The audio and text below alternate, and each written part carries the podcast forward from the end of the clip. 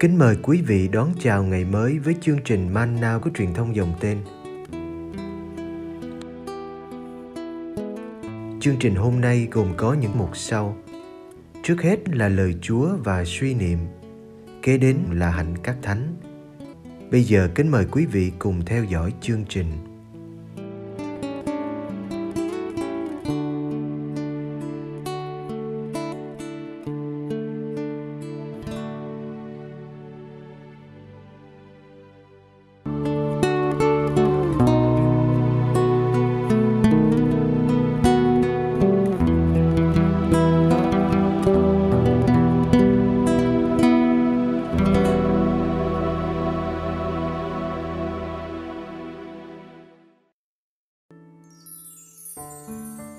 Kẻ chết sống lại Luca chương 20 từ câu 27 đến câu 40 Có mấy người thuộc nhóm Sa đốc đến gặp Đức Giêsu. Nhóm này chủ trương không có sự sống lại. Mấy người ấy hỏi Đức Giêsu: "Thưa thầy, ông Môsê có viết cho chúng ta điều luật này: nếu anh hay em của người nào chết đi, đã có vợ mà không có con thì người ấy phải lấy nàng để sinh con nối dòng cho anh hay em mình. Vậy nhà kia có bảy anh em trai, người anh cả lấy vợ nhưng chưa có con thì đã chết. Người thứ hai, rồi người thứ ba đã lấy người vợ quá ấy. Cứ như vậy, bảy anh em đều chết đi mà không để lại đứa con nào. Cuối cùng, người đàn bà ấy cũng chết. Vậy trong ngày sống lại, người đàn bà ấy sẽ là vợ ai? Vì cả bảy đều đã lấy nàng làm vợ. Đức Giêsu đáp: Con cái đời này cưới vợ lấy chồng, chứ những ai được xét là đáng hưởng phúc đời sau và sống lại từ cõi chết thì không cưới vợ cũng chẳng lấy chồng. Quả thật, họ không thể chết nữa vì được ngang hàng với các thiên thần. Họ là con cái Thiên Chúa vì là con cái sự sống lại. Còn về vấn đề kẻ chết trỗi dậy thì chính ông Môsê cũng đã cho thấy trong đoạn văn nói về bụi gai khi ông gọi Đức Chúa là Thiên Chúa của tổ phụ Abraham, Thiên Chúa của tổ phụ Isaac và Thiên Chúa của tổ phụ Jacob. Mà người không phải là Thiên Chúa của kẻ chết, nhưng là Thiên Chúa của kẻ sống, vì đối với người tất cả đều đang sống. Bấy giờ có mấy người thuộc nhóm kinh sư lên tiếng nói, Thưa Thầy, Thầy nói hay lắm. Thế là họ không dám chất vấn người điều gì nữa.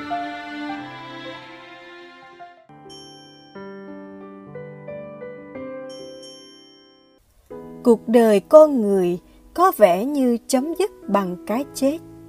Một triết gia đức bảo con người sinh ra để chết. Cái chết là số phận của mỗi người, nhưng nói chung, ai cũng muốn sống. Kỳ tô giáo cho rằng con người sinh ra là để sống mãi. Cái chết chỉ là cánh cửa mở vào cõi vĩnh hằng.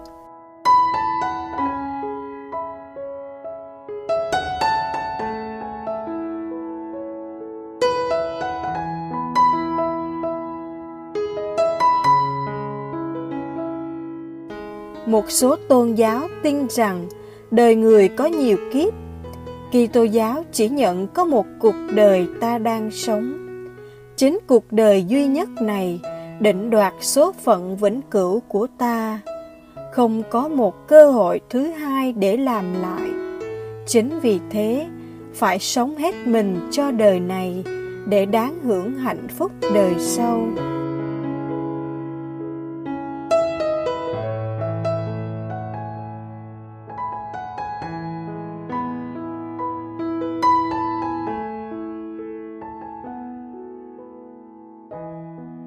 Đời sau mãi mãi là một màu nhiệm.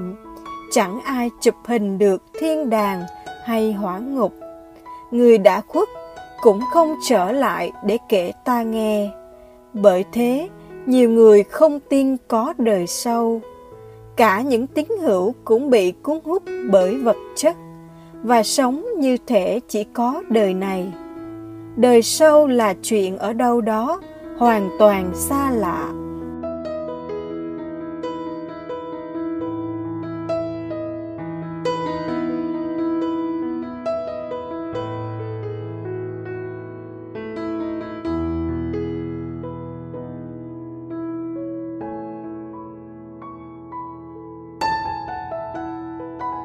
Người thuộc phái Sa Đốc tin rằng sau cái chết, linh hồn con người vất vưởng như cái bóng nơi âm phủ.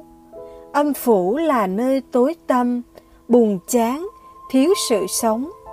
Người pha ri siêu lạc quan hơn, cho rằng đời sau là sự kéo dài của đời này. Người ta sống như trước, nhưng tràn trề hạnh phúc.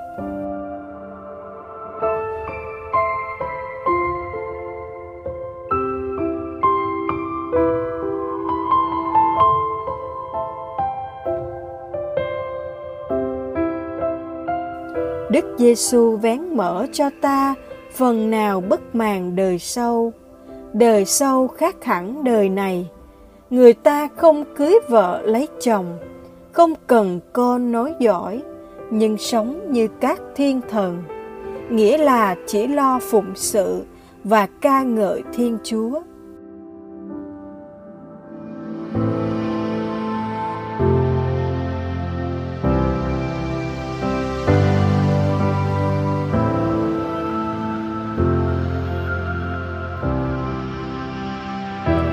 Đời sau là nơi không còn bóng dáng của thần chết. Người ta thoát khỏi quy luật thông thường của lẽ tử sinh. Toàn bộ con người được sống lại, cả hồn lẫn xác. Thân xác tuy đã tan thành cho bụi theo thời gian, nhưng sẽ được biến đổi một cách kỳ diệu để chung hưởng hạnh phúc với linh hồn.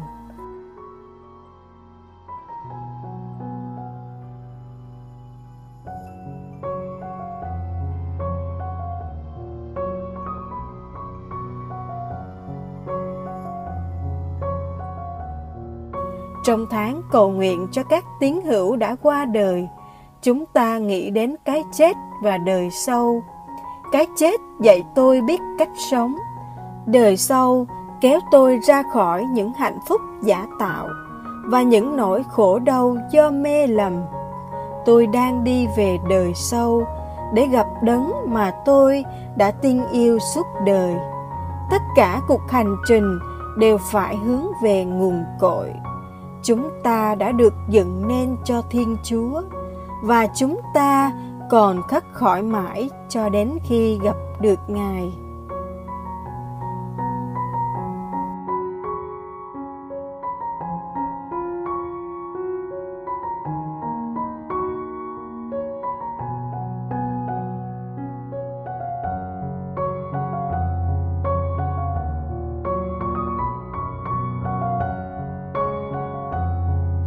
Lạy Chúa Giêsu, khi ra thăm nghiệp trang, khi vào viếng phòng hài cốt, con hiểu rằng mình phải có lòng tin lớn lao mới dám nghĩ một ngày nào đó những thân xác hư hoại này sẽ sống lại.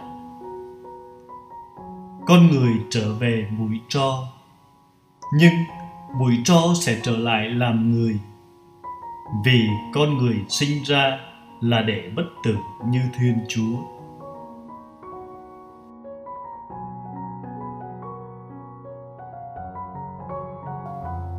Lạy Chúa Giêsu, trần gian này quá đẹp, khiến con mải mê, quên mình là lữ khách. Thiên đàng lại xa xôi, chẳng có chỗ trong con. Con loay hoay vun quén cho đời sống cá nhân như thể con sẽ sống mãi trên mặt đất. Xin khơi dậy nơi con, niềm khát khao những điều cao cả. Xin đừng để con mãn nguyện với những cái tầm thường. Ước gì chúa cho con nếm chút vị ngọt ngào của trời cao khi con quên mình để sống cho anh em trên mặt đất.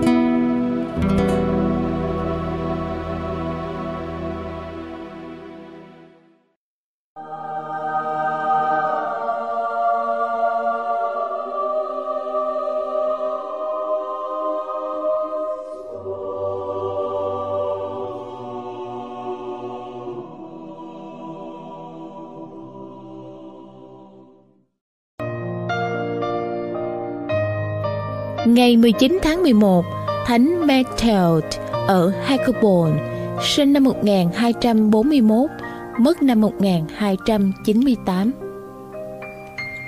Thánh Machel là một trong ba nữ tu có những thần bí lạ lùng khi họ cùng tu trong một nhà dòng biển Đức ở Saxony vào cuối thế kỷ 13. Bà được gửi đến tu viện Helta vào lúc 7 tuổi. Trong dòng có thánh Machel ở Magdeburg lớn tuổi hơn và thánh Gertrude nhỏ tuổi hơn bà cùng tu ở đó. Trong ba vị này, không một ai đã nắm giữ những chức vụ quan trọng trong nhà dòng.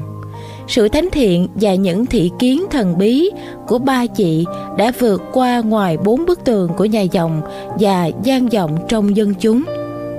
Mecheld và Gertrude có tình bạn rất thân thiết. Gertrude được gửi vào nhà dòng lúc 5 tuổi và Mechels lớn hơn Gertrude 15 tuổi, nên được giao trách nhiệm chăm sóc hướng dẫn Gertrude. Hai vị nữ tu này vì gần gũi và thân thiết nên cùng có những kỳ bí và cùng phát triển tinh thần đạo đức gần giống nhau. Họ sùng bái đặc biệt nhân tính của Chúa Giêsu và nhất là việc tôn thờ thánh thể. Thị kiến thần bí đầu tiên của thánh Method là khi bà rước mình thánh Chúa. Chúa Giêsu đã hiện ra cùng bà, nắm lấy tay bà và để lại dấu ấn nơi tim của bà. Chúa đã trao cho bà quả tim của Chúa dưới hình thức là một chén thánh và nói Đây là tim của cha và con hãy luôn ca ngợi cha Hãy trao cho các thánh cùng uống nguồn sống từ tim cha và họ sẽ say đắm và tràn đầy hạnh phúc. Matthew tôn thờ đặc biệt nhân tính của Chúa Giêsu Kitô bởi vì chính bản tính người nơi Chúa Kitô là cửa cho nhân loại đi đến cùng Thiên Chúa. Trong một thị kiến khác, bà nhìn thấy trong những tạo vật nhỏ bé nhất cũng tỏa ra hình ảnh của Thiên Chúa ba ngôi nhờ bản tính người của Chúa Kitô.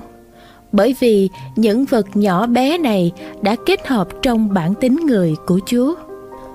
Vì những thị kiến thần bí của Thánh Matthias nên mọi người xem bà như một bà tiên tri, một nhà giáo dục và một vị linh hướng. Bà được xem như một người mẹ hiền đức của những người khốn khổ vì bà liên tục cầu nguyện cho họ, dạy dỗ tận tình và an ủi bằng những lời khuyên dỗ dịu dàng.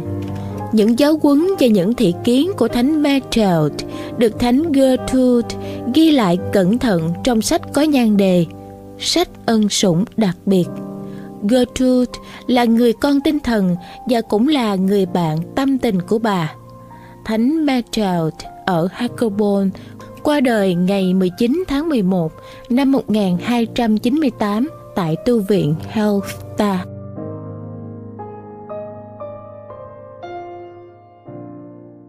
Cảm